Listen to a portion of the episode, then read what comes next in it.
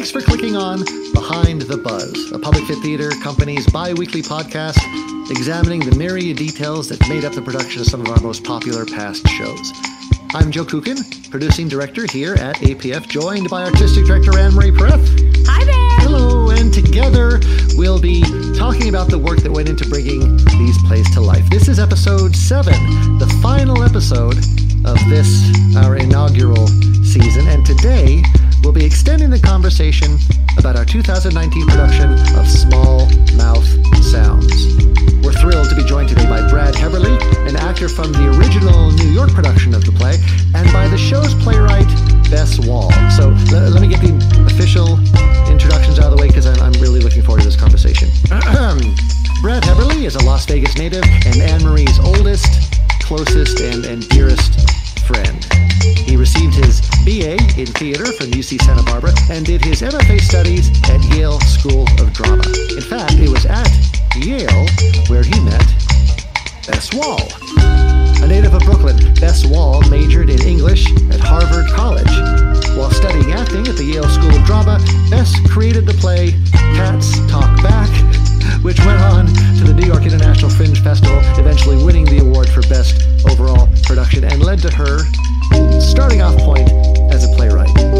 Small Mouth Sounds premiered off Broadway at Ars Nova in 2015 to huge critical acclaim. The play was revamped in 2016 at the off Broadway venue Signature Theater and had a U.S. national tour in 2017. That very year, Wohl won the Outer Critics Circle John Gassner Award, presented for an American play, preferably by a, by a new playwright, for Small Mouth Sounds. Other plays include Pretty Filthy, Barcelona, In, Make Believe, and she recently made her Broadway debut in 2019 with the play Grand Horizons, for which she has recently received a Tony nomination. Hey guys, thanks for joining us. Did we get that right? Yeah, did I was get great. that? Was that was that accurate? So did we mess up? It doesn't Pretty- matter. It's fine. Do you consider? I mean, I might, I might have received a BFA, not a mm. BA, but that's. All right, good. Well, I'm glad we clarified that. I'm glad we got this. Do you consider yourself Anne Marie's oldest and dearest friend? sure, yeah, why not? Well, that's I one of the things. that's, I think that's actually factual because I think we met when maybe we were four years old or five years old. Or Yes, I have a huge memory of that. yeah. Um, so yes, my first memory of Brad, uh, his hair was a little redder when he was younger, and he popped his head over the fence, and he said, "Hi, I'm Brad. Do you want to play on my swing set?" And I was like, "Sure." And so that's how uh, our friendship started. And I was in a private, like, I was going to a Montessori school. And because I wanted to be with Brad so much, I begged my mother to um, put me in public school so that we could be in the second grade together. Well, That's and, and it's funny, Brad. You've said that sort of your childhood friendship with Anne Marie is sort of similar to your adult friendship with with Bess. How did that come about? I'm flattered. I'm very flattered. I know. I'm feeling like um, I, I'll fight you for Brad and Marie. Oh no, no! Can we share? I, you know, the truth is, I think you could take her, Bess. I think you could. She's He's not like a wishbone, you know. Like, you, you- do I get the bigger piece, or you know, like, I oh, will share. We'll Well, share there, him. there may not been a, there may not have been a fence involved, but do you remember meeting Brad at Yale, Bess? Um, I remember because I met Brad before Yale started Oh. because Brad and I were at the same audition session for the acting uh, class at Yale. And uh, it was, I knew right then that I was in love with him. And um, we sang, we we had to do our monologues for, did we do our, mon- we did our monologues for each other because I remember your monologue. Yeah, we were in a, we were in like a very, little small callback together at the end of this day, and we had to work on be prepared to work on one of our pieces, and so we we were working in front of each other. But go ahead. Yeah, and then and then we had to sing a song, and I'm not a singer at all. And I, I sang like a James Taylor song or a Cat Stevens song or something. Yeah, right I like all, remember, all like all five verses of it. and I sat back down next to Brad, who I didn't know at all and had never had a conversation with. And I just remember he just like patted me on the knee, like, that's okay. That's okay. You can't sing. I have no recollection of Yeah, that. I was We- like, that didn't go well, but it's going to be okay. I was probably like encouraging you. I was like, we're all in this together. No, They used to call me like- Rain.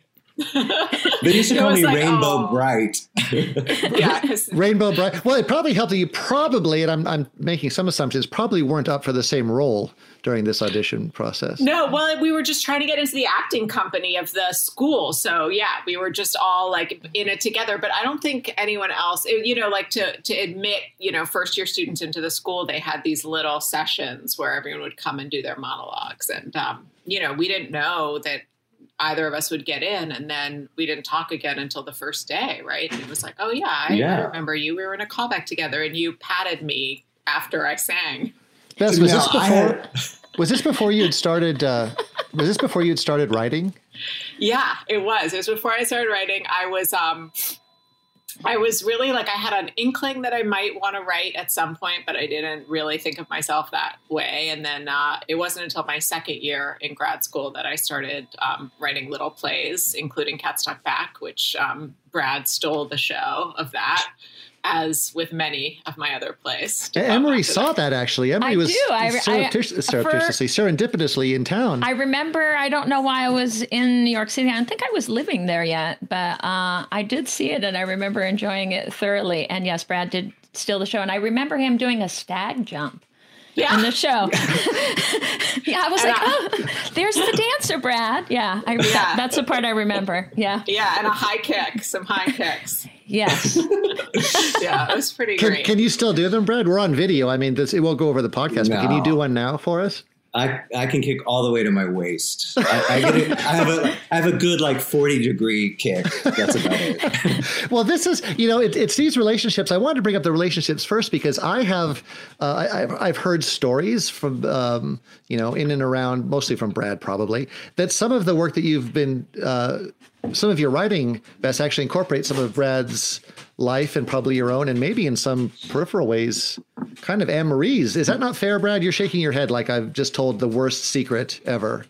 I mean, I think I know where you're going with this. I, I mean, I would already preemptively say like, I, I, I anyway, uh, it's like I think like writers, you know, you uh, any artist take ins- inspiration from the world around you. So I What? don't know what I think. Well, maybe maybe you're not as uh, aware. What do you? uh, Am I on the wrong track here, Bess? Is that inappropriate? No, no. I mean, I would definitely say like there's a very small handful of people, like three, and Brad is one of them, who are who artistically inspire me consi- on a consistent basis over like years and years and years. And Brad, so I, I feel like Brad and I we came up together through acting school.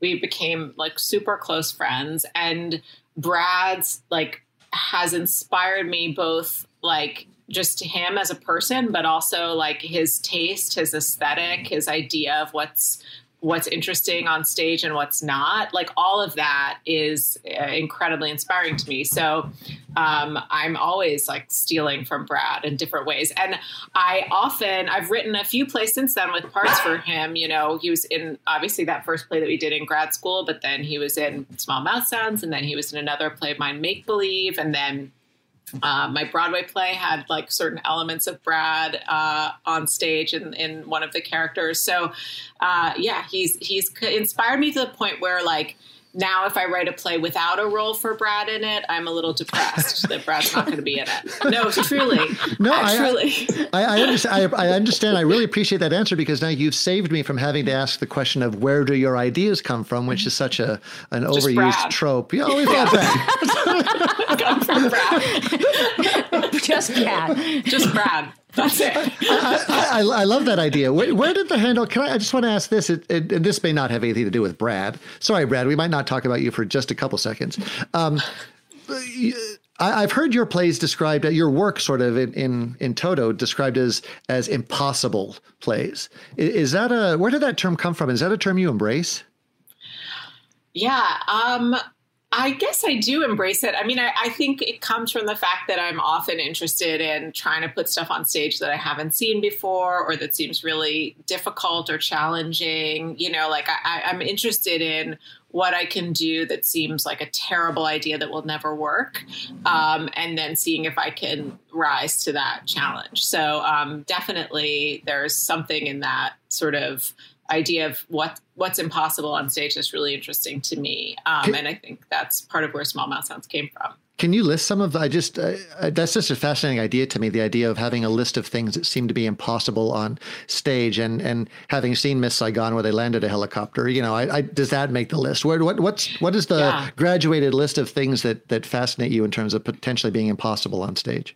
Right. Well, definitely with small mouth sounds, I was trying to push the envelope of how much silence could I put on stage until still tell a story that people could follow. Um, especially since people talk about theater as being so dialogue driven, and I was interested in the ways in which it's not dialogue driven. It's it's like behavior driven and emotion driven, and, and how else could we tell a story? Um, with uh, Make Believe, another play that Brad was in, um, I was interested in putting children on stage and seeing how much of a story children could, you know, could tell.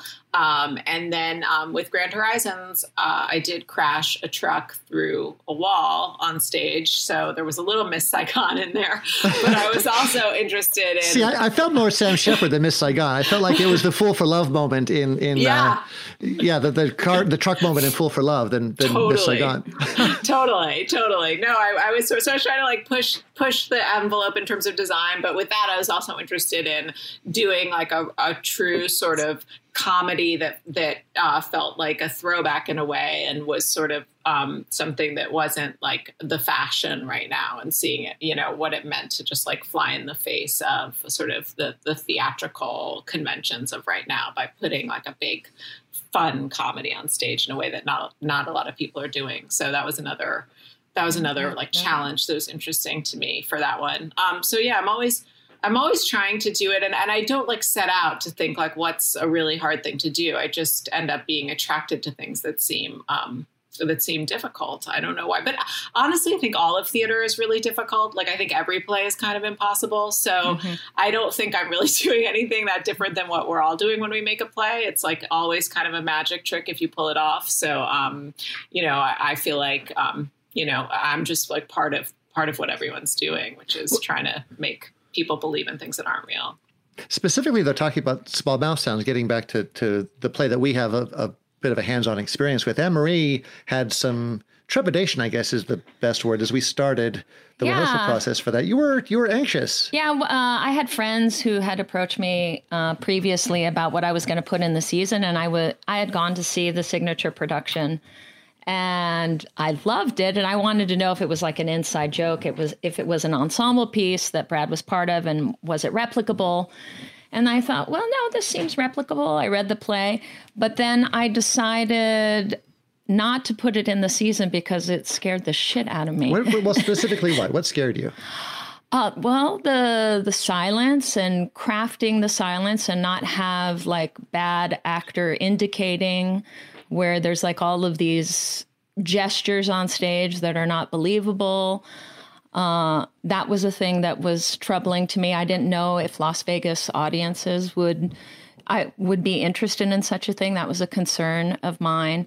Uh, but I there were two people in the theater community who were very attracted to the play, and out in the backyard around um, around a fire, they convinced me, and so I took the plunge. So, is that a concern? Wow. Do you, do you see elements of this play that that that uh, mm-hmm. run the risk of stumbling into pantomime or or indication or or what have you? Brad, you're nodding your head. Are you being more intimately involved? Maybe that's a question for you. well, no. I mean, I I think 100. percent I mean, that is a that is a tricky thing to navigate. Uh, you know, being inside of the play as an actor, and of course, you know, the director's there to orchestrate that and give you feedback, but yeah, you kind of question um, what is, you know, you have to trust that your thought process and what you're what you're trying to achieve is being read, and that is enough. When you get to the part where I, I should be showing this more, you know, that's when you get into trouble. And so, um, what was what was lucky about our original production is that we were in a very very intimate space. I mean, it was like the size of a large living room in somebody's home. So luckily, we could trust that yeah that would work what was challenging is that when it transferred to a larger space maybe almost three times the size of our initial space was how much do we amplify what we're doing so that it is legible to an audience and that's hard to do it's hard to do as an actor you to read that kind of room you really have to trust the feedback that's coming from the audience and coming from your director and obviously your playwright and saying like and just trusting that it's enough you know and it is enough I, I wanted to. I uh, this is probably not a question that you can um, um, answer, Brad, but I'm sure you were in rehearsal Bess. Did you find that all the actors were sometimes in different plays in terms of gesture at time in early on in the rehearsal process? Yeah, I mean that that I think that always kind of comes up in rehearsal, uh-huh. whether the play's silent or not. Like, how do we all make sure that we're like performing in the same language and at the same level and and definitely with this one i think it did but it, it really we kept coming back to this idea that brad is articulating which is you know just have the experience and let the audience come to you don't like push it out to the audience you know it, to me so much of the play was about like teaching the audience how to watch very closely from the beginning. I don't mm-hmm. know if mm-hmm. you had this experience while you were directing it, but it's like you have to really teach them how to come to the play. And if you can do that in the first few minutes, then they'll pick up on all of the small um, nuances and they won't expect to be sort of like fed the play. And, you know, to me, so much of it, it was like getting people to sit up and pay attention, which is kind of also what the play's about. Like, uh, can you be alive to the world around you? Can you pay attention? Can you wake up? Like, I think that there's part of that that we were trying to do to the audience in the way we performed it. Wow, that is a note I would have loved to have had in rehearsal because that was like something I was teetering with. Um, uh, what I had to do with some of my actors was I had to take certain gestures off the table mm, because mm, we had some very, very experienced uh, actors. Some of them were like Cirque performers, and they could be a little more amplified. Uh, and then we had other actors who had certain like repeatable gestures that had nothing to do with, with what was happening. It was just coming out of nervousness. Mm. I had to take those gestures off the table uh, in order um, so that they would just kind of be more grounded in connecting and telling that story and really paying close attention to your stage directions, which I think are actually uh, really well written and very clear. And that was another thing that I um, was afraid of too when I was working on it. I was like, well, how far beyond these stage directions do I go? Like, where are the boundaries? Uh, and if I go too far beyond the stage directions, then does it just become like an inside story that the actors are that we've created that has nothing to do uh, with the story that you've created? Um, which was also a concern of mine. But even when you have verbal text, right, actors put their own spin on the play in order to make it their own unique experience. So those were some of the things that I was trying to balance, and it it was a it was a very scary process for me. Uh, I to be quite honest, like I was directing this by myself. Sometimes Joe and I co-direct, but I was coming home a lot and and crying, going, I don't know if I know what I'm doing. Oh no! it was it was it was it was scary. And then you know Joe came in later on in the process, and, and like he always does, you know, we look at each other's work, and you know we just kept refining and refining and refining until we got to opening night. And by the time we got into production, I was very very proud of it, and I was very proud of the team and the design and all of the things that were involved. But just like when you're working on any show, you know, it is that experience that you have to go to where you're kind of standing, you know, out there at the edge of the cliff and going, is this going to work? I'm kind of free falling here. But oh, Anne Marie, yeah. that is that is very much the story of the play.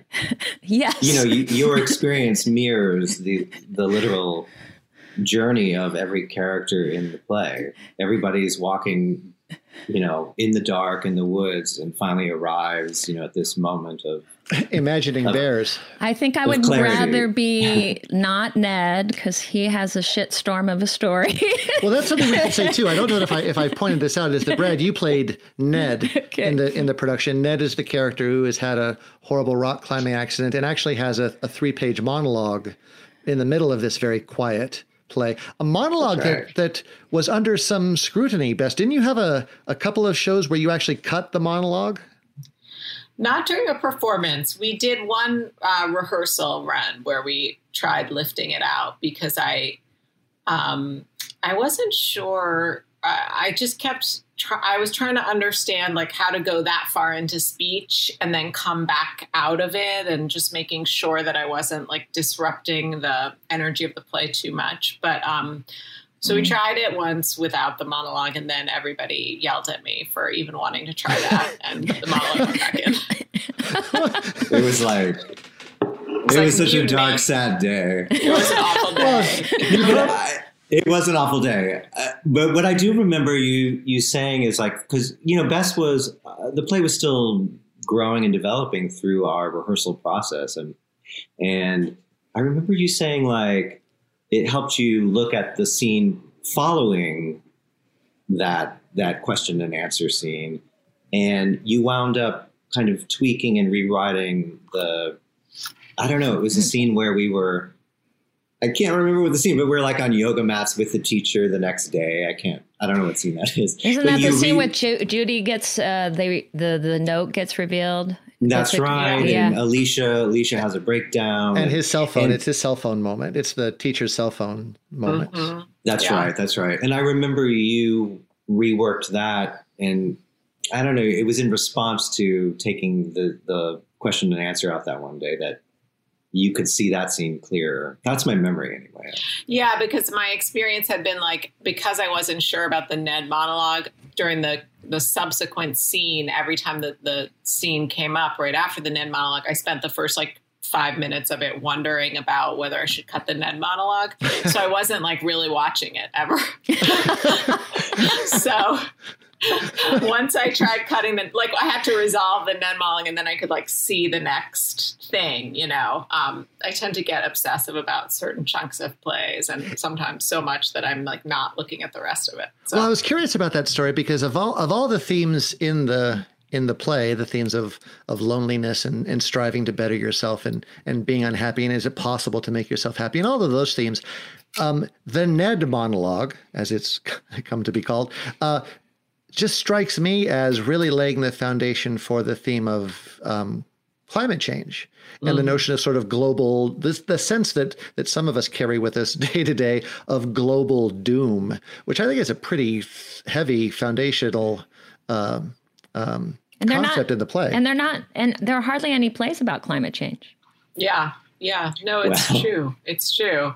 I know. I did. I try. I wrote another play about climate change right after this. So climate change was like very much on my mind, and uh, definitely um, uh, it sort of snuck its way into this play. You know, I didn't intend for it to be such a big part of this play, but I think also because the natural world is such a part of their environment, whether it's like the lake or the the woods that they're in and the sounds of that natural world. Um, the idea of like humans in nature and how we interact feels very present in the play throughout. Um, There's an, uh, a, a person in our community who I respect uh, quite a bit. His name is uh, Daz Weller. He's another um, artistic director, and he was so impressed with uh, that section of the play, and and he commented to me after the show about how you had you found a way to to get the idea of climate change in there, and um, and so bravo.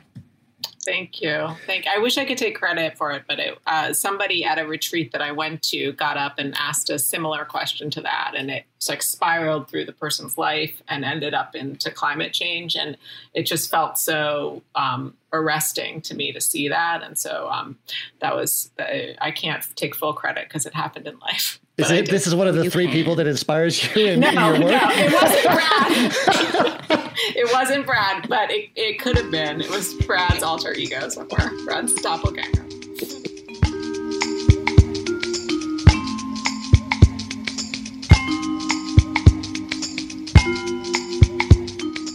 Love talking about theater and all of the analysis that, that has to be a part of any artistic expression.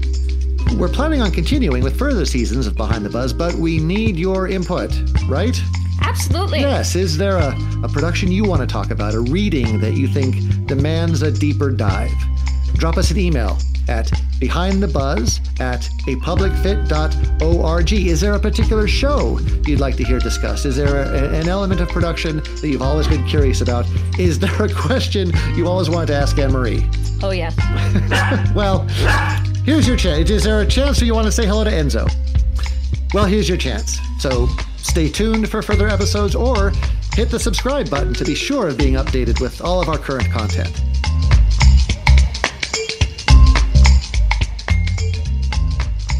You know, I, I wrote down uh, on my on my list of notes here. I wrote down just a quick question to myself: Who's the the protagonist of the play? And then I immediately thought to myself, Well, is that an is that an antiquated question anymore? Do we need protagonists per se to tell the stories that, that we want to tell? What do you think of that as a as a playwright? Do you consider um, the idea that that maybe we don't always need a single protagonist to drive a story along? I think that's an interesting question. I I think this play really is an ensemble play. Um, so I don't see it as one protagonist. Um, and I, I really, hmm. I tried very hard to balance the characters so that no one felt like they were running away with the story. Um, and so um, I think I think it just depends on the way the play is structured. I think you can have one protagonist still. I don't think it's antiquated, but I think, um, you know, to me, what was interesting in this was creating a real ensemble where everyone has their moment of crisis, everyone has their moment of revelation, everyone has their reason for being there, even if it's not fully articulated, and to sort of balance it without making it feel too expected in terms of how things were balanced. Like I had written one draft of this where everybody got their question, you know, and it wasn't just Ned getting his question. And that felt kind of like, uh, annoying to me because then I'm suddenly like waiting to hear everybody ask their question, and I'm as an audience member like ticking off in my mind how many people have spoken and you know like how many do I have left to go? It's like looking all... at look at the look at the songs list during Pirates of Penzance. Right, it's like exactly. what is Pirates of Penzance? over? no, they have to sing another general song. exactly, exactly. We've all been there. Um, so I, I, you know, I I wanted to sort of create a feeling of balance without sort of making everyone go through the same motions in a way that would start to feel predictable. I guess. So, so Brad, so when, when the show was out on did a national tour, you actually had to step into a role uh, in, in, another city, right in Philadelphia or somewhere. Yeah. Yeah, it was amazing. What, what um, was that process like? It was it, it, it, was really cool. It was like um, I'd never done anything like that. I I worked as an understudy before, which is kind of um, which is its own you know experience and kind of worms. But because it was a play that I had done with another group of people uh, like a year prior, I had this whole other um, experience in life still kind of like, you know, in my body. So, so walking into a cast where I only had two days of rehearsal and, you know, one put in on stage, it was fascinating because um, I had to be alive to what they were offering and serving up in the moment, which was so different. Uh, well, it wasn't so different, but it just had different little peaks and valleys than what we had found as a, an ensemble, you know, in the original production. Of course, that's a given. So it was kind of challenging and fun and,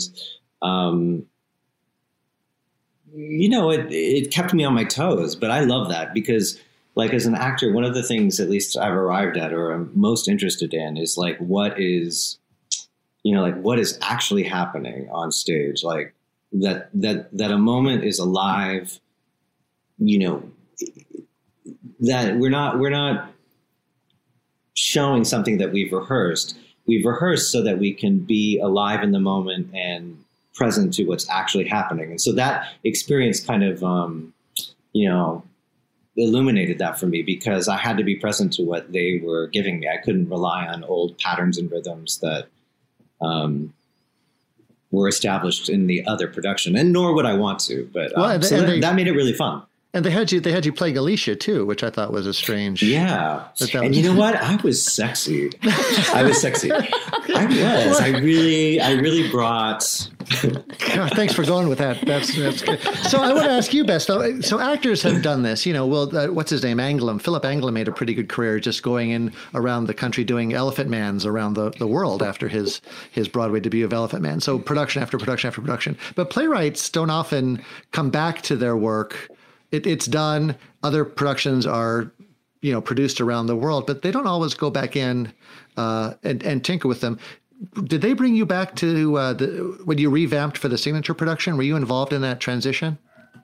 Yeah, I was. I was. And, uh, you know, that really was a, a transfer. You know, we were trying to sort of keep the magic that we had found in our first production. So there wasn't a lot of um, sort of deep rethinking of what the show was. In fact, a lot of the conversation was how do we preserve this feeling that we had in a larger space? But um, the one thing that I did update a little bit was actually Ned's monologue because the world had moved forward and climate change had become more dire, unfortunately, and the the challenges that we we're facing as a society had become more extreme in the year since we had done the show the first time. So um, I felt like to keep it current, I had to kind of uh, incorporate um, those changes in the world, and I, I wanted that to feel really contemporary.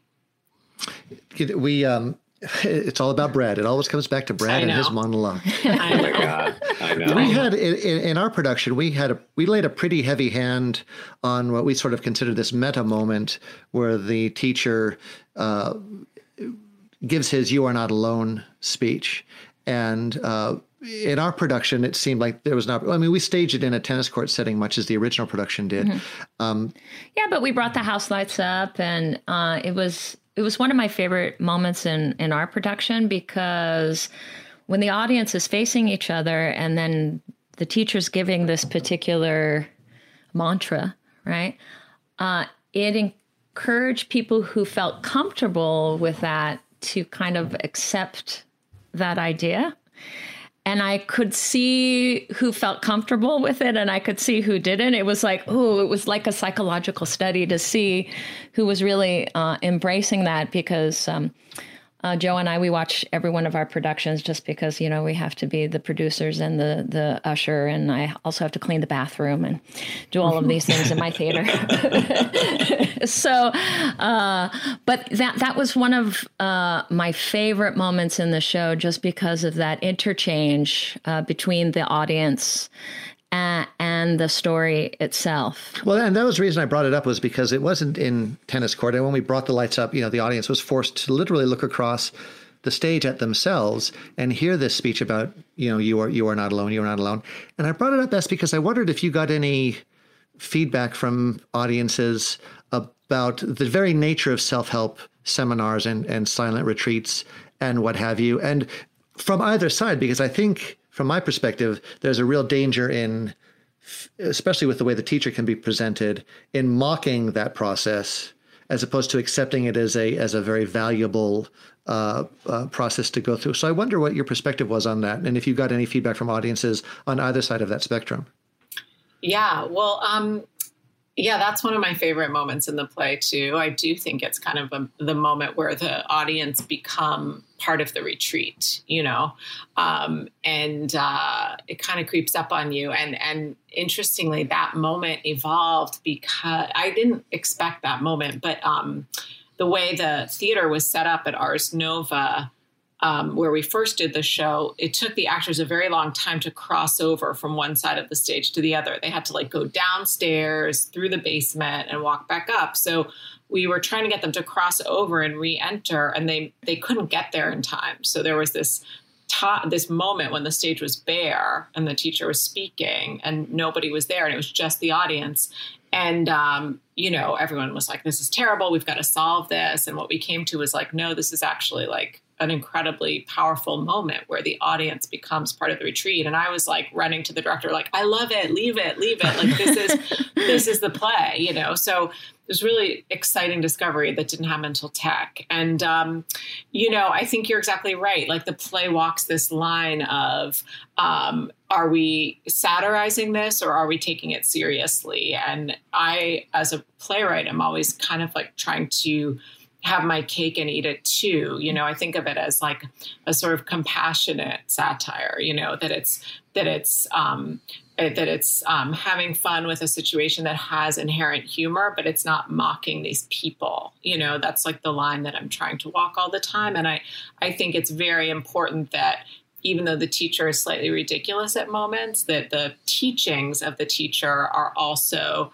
um, uh, taken seriously at moments and do feel like they have real worth and that we are invested in um, him or her or them. Um, uh, whoever the teacher may be. Um, because if we don't buy anything the teacher's saying, it's like impossible to get on the journey with the characters. So mm-hmm. um, I think that um, that's a really important piece of of doing this play. And the the most sort of um, uh, fulfilling thing for me in terms of the audience was when people who are from the um, meditation community, the spiritual community, people who um, really knew that world intimately came and felt seen by the play and loved the play. Mm. And um, mm. one of um, the sort of most famous meditation teachers in the world is this um, woman named Sharon Salzberg, who um, came to the play a bunch of times and did a talk back afterwards and said to me after she saw the play, like, this is the play that I would have written if I could write a play about my experience as a meditation teacher. Um, and then we became great friends actually after the after the play closed. So wow. that was really nice. Love that. Yeah, yeah. that's you brought up talkbacks. What's as, as, a playwright, what are your feelings about talkbacks? I know that uh, some of your I don't I, your peers do we call? Uh, oh, you mean David Don't call David Mamet here. Oh my gosh!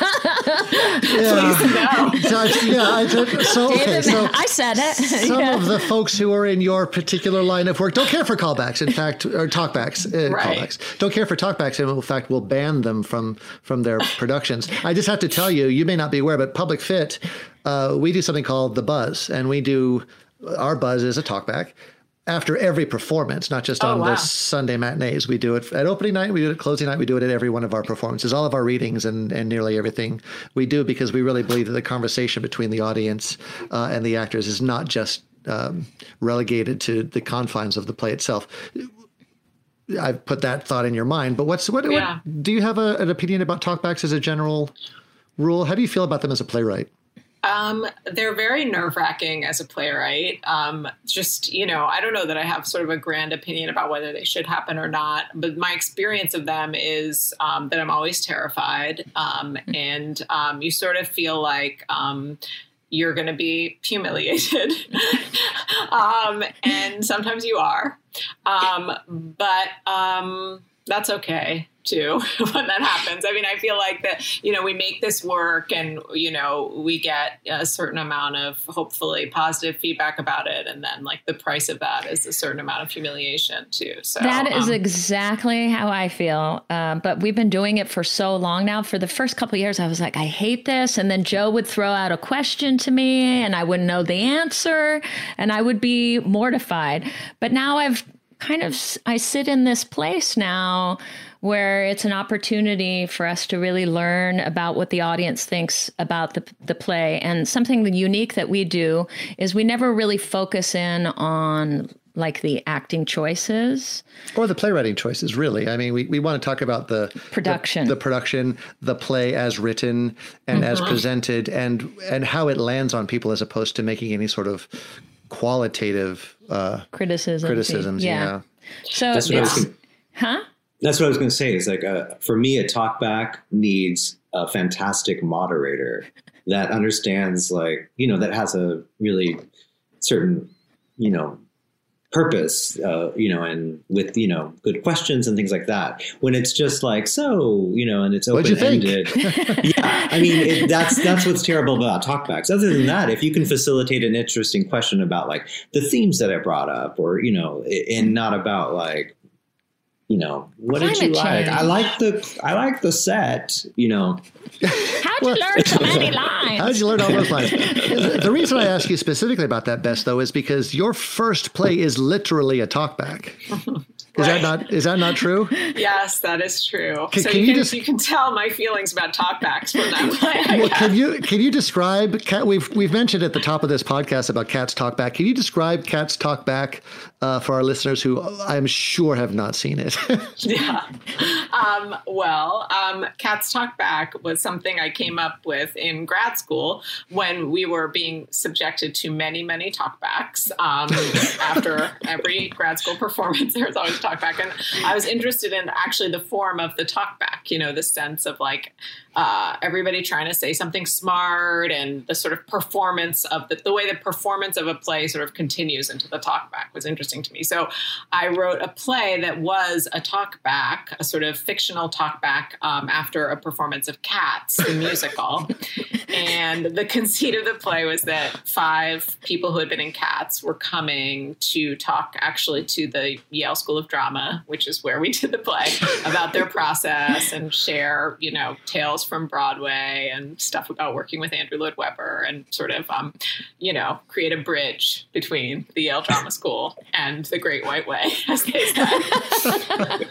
um, and then, you know, and, and we really promoted it like it was real. And actually, um, different um, like high schools in the New Haven area came, signed up to come, thinking it was real, um, for their students to learn about Broadway. So it kind of got out of control. And then we did it again in New York in the Fringe Festival and continued this um, like sort of mock talkback thing. And, and it was really fun. And then we had plants in the audience asking questions of the actors.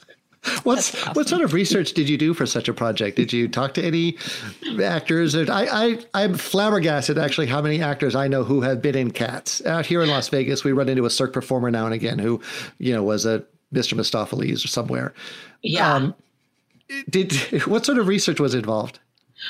Well, I actually did talk to a bunch of people who had been in cats for um, long periods of time. Um, you can you can dig up interviews too, you know, with people who've been in cats. So I read a bunch of interviews and um, looked at sort of uh, what the experience had been. And then we, there was a costume design student at Yale who had been in cats for a long time, and uh, before he transitioned into being a costume designer. So I talked to him um, and just sort of did did my research on. And then I knew the show very well because I was in a like a bootleg production of Cats at my church when I was about 12 where we made our cat costumes out of long underwear with yarn um, or our moms made them for us really and um, That and so.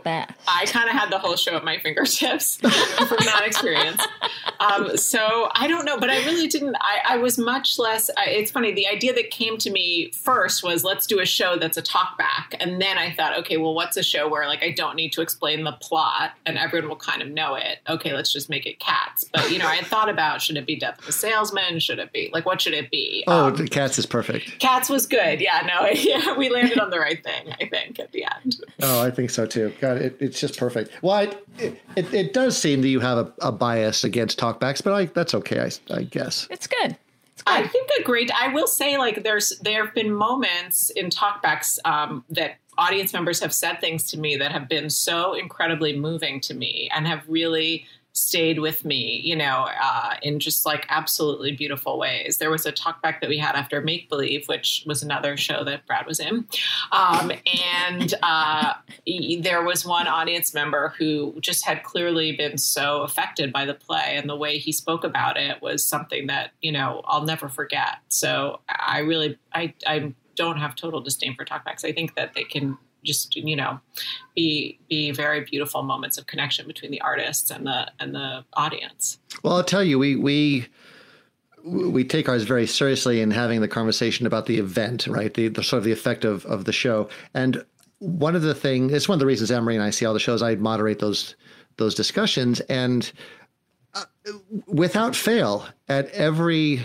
uh, buzz following Small Mouth Sounds, there were at least half a dozen people that had gone to some sort of self-help seminar, some sort of silent retreat, some sort of meditation um, getaway, or or a yoga uh, extended yoga seminar, uh, and really felt that. Uh, that your play captured perfectly not just the experience but the ludicrousness in concert with the sort of deep um, uh, honest, you know, uh, meaningful experience that they had. That those two extremes um, lived in in that experience for them. So uh, for me, who's never been to one, I was just surprised. I was surprised at how many people had had gone through that.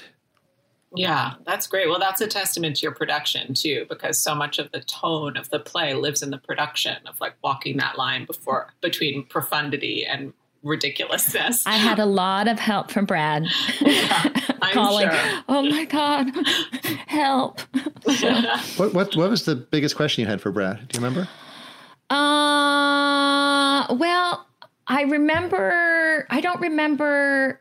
I remember having a hard time with the the cabin sequence. I think I spent like thirty hours on that sequence. Wow. Is at night like night one when everybody's unpacking? Night Oh one. It's- my God, it was. Yeah. Uh, yeah, we and- did, but we did too. You know, we we spent so many. That that was, that is the most difficult sequence because there's so much storytelling happening, and there's also much like what Bess said earlier, teaching the audience how to listen to the play and how to watch the play, and it's happening in that that first night.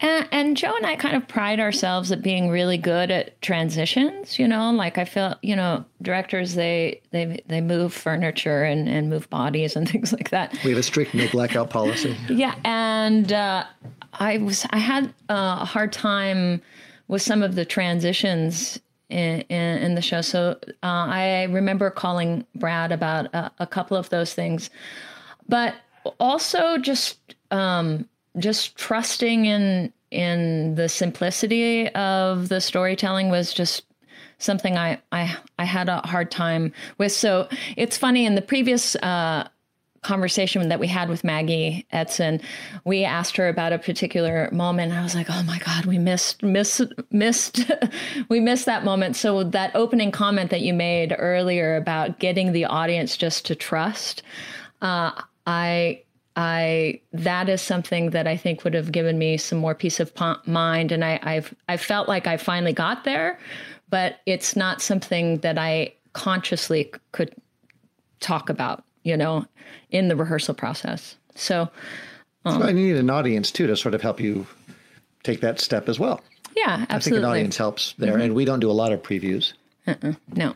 Uh, I'm sorry, Bess, I cut you off. No, no, no. I think it's totally right. The audience sort of teaches you. I mean, we with this play, we did workshops, and you know, I didn't know when we first started doing this play. Like, are people going to be bored? Are they going to fall asleep? Are they going to walk out? Are they going to like? No idea what the reaction would be. No idea. Um, and um, it was through doing workshops and getting feedback like you should keep going with this. This is interesting. People are sitting up and paying attention.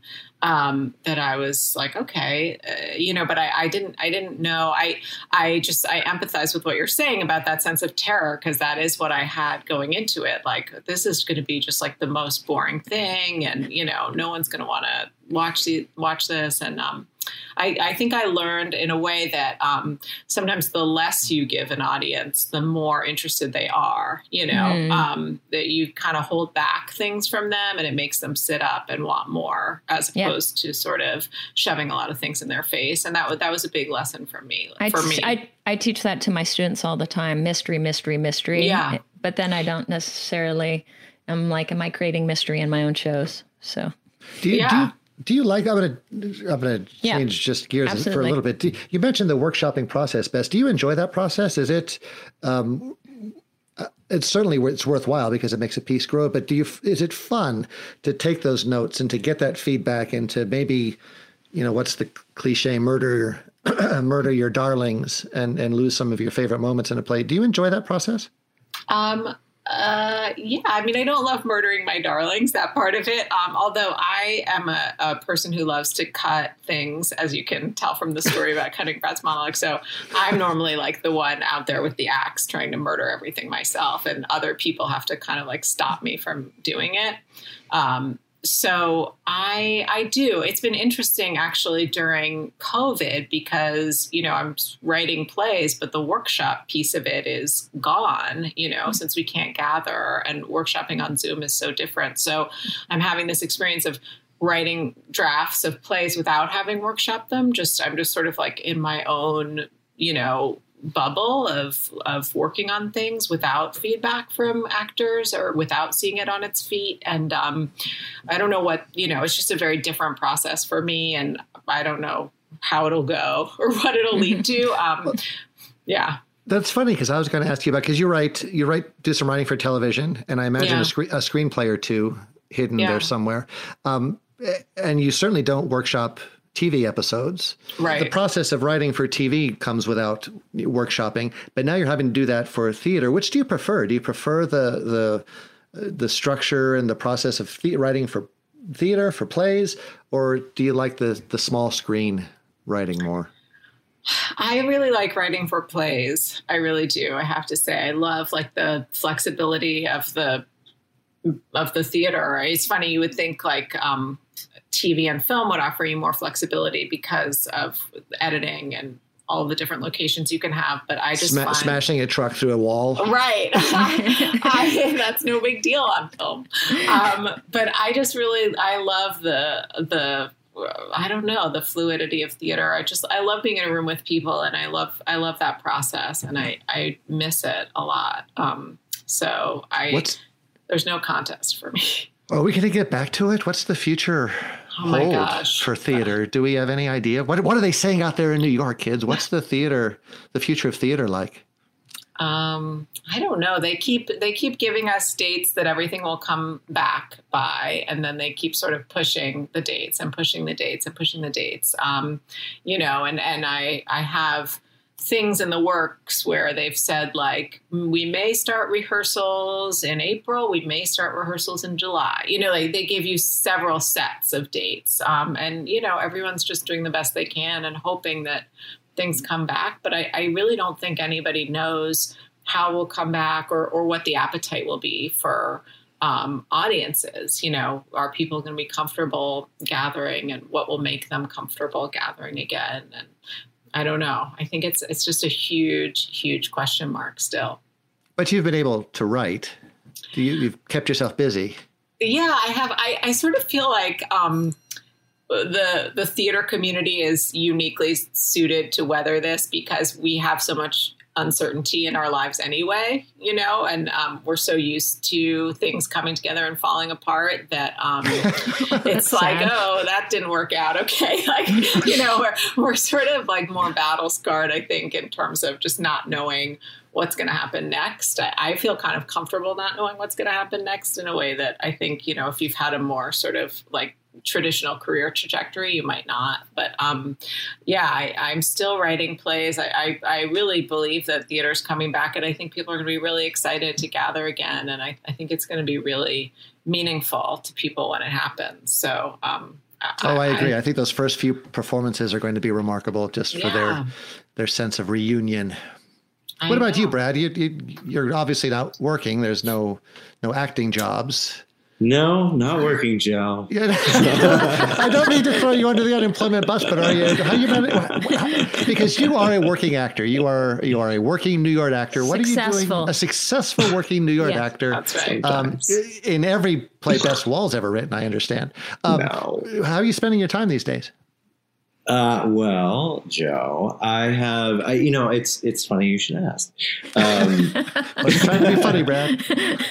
no, Brad's funny. Oh, he is. Yes. no, but I think part of me, like what Bess was talking about, like, um, you know, being in a room with people and being that kind, that kind of engagement. It's like I still have that need, but of course, I don't know where to put it, and so I've been taking courses at, at a college and trying to stay engaged, like um, in a you know with my mind and my my body in a new way. And so i'm just like trying to learn and continue to uh, challenge myself and um, you know use my time that i have but still feel um, like i'm you know growing and learning and working towards something. Even though i don't have a you know a solid idea of you know exactly where I'm headed, it, but I don't think it really matters. I don't think I have to answer that question. I, I think um, it's been beneficial, and what I what I do know is that I'm I'm happy I'm doing that right now. So You it's guys are nice. so noble. I've been napping and eating frozen burritos. So I've done look, I've done that too. Yeah, that too. I've been exercising. Yes. I am. I'm exercising. Anne-Marie exercises nonstop. Nonstop. Well, I, I think I've taken up enough of your time with all this. I Thank you so much for doing this, for having the conversation with us. We loved uh, Small Mouth Sounds, not just the Ars Nova production, but our, our own work. And uh, it, it's one of my favorite shows that we've done. It's uh, amongst our like administrative staff. It's the favorite. Oh, It that's is. Amazing. Absolutely in the Thank top you. three. Thank And- you. I'm so bummed that I didn't see it. I'm sure it was amazing. Well, thanks again, really, for taking the time to, to have this conversation with us. And hopefully, we could do something like this again. I'd love to chat with you more as we come back online and and, and hear what uh, other plays you have in the pipeline, Bess. I'm really curious to see what comes next, what, what the next impossible feat. Yeah, we might put it in our season. Oh, I'd, oh, I'd love to. Yeah, that'd be great. Cool. And Brad, Thank hopefully, you. we'll see you soon. Yeah. Yeah, I would love that. Okay. I'll see you at eight. I'll see you at APF. Thanks, guys. Thank you so much. So that wraps up season one of Behind the Buzz, our continuing conversation from a Public Fit Theater Company. This was episode seven. And I want to again thank Brad Heberlee and Bess Wohl for joining us today with their small mouth sounds, tales, and, and their unique perspective on the state of the art. It was a, a complicated journey for us getting here to this last episode. The holidays, the pandemic, some personal issues, but we're so happy that you've joined our extended conversation. Special thanks, finally, to the staff of A Public Fit for their unwavering patience and support as we explore this brand new medium. Lisa Lynn Chapman, Brandy Blackman, David Adler, Tina Rice, Andrew Calvert, Gabby Giacomo, and Ace Daniels. We literally could do nothing without your continued dedication and love. Behind the Buzz is a product of a Public Theater Company in association with Giant Leap Industries. Adam Paul, Director.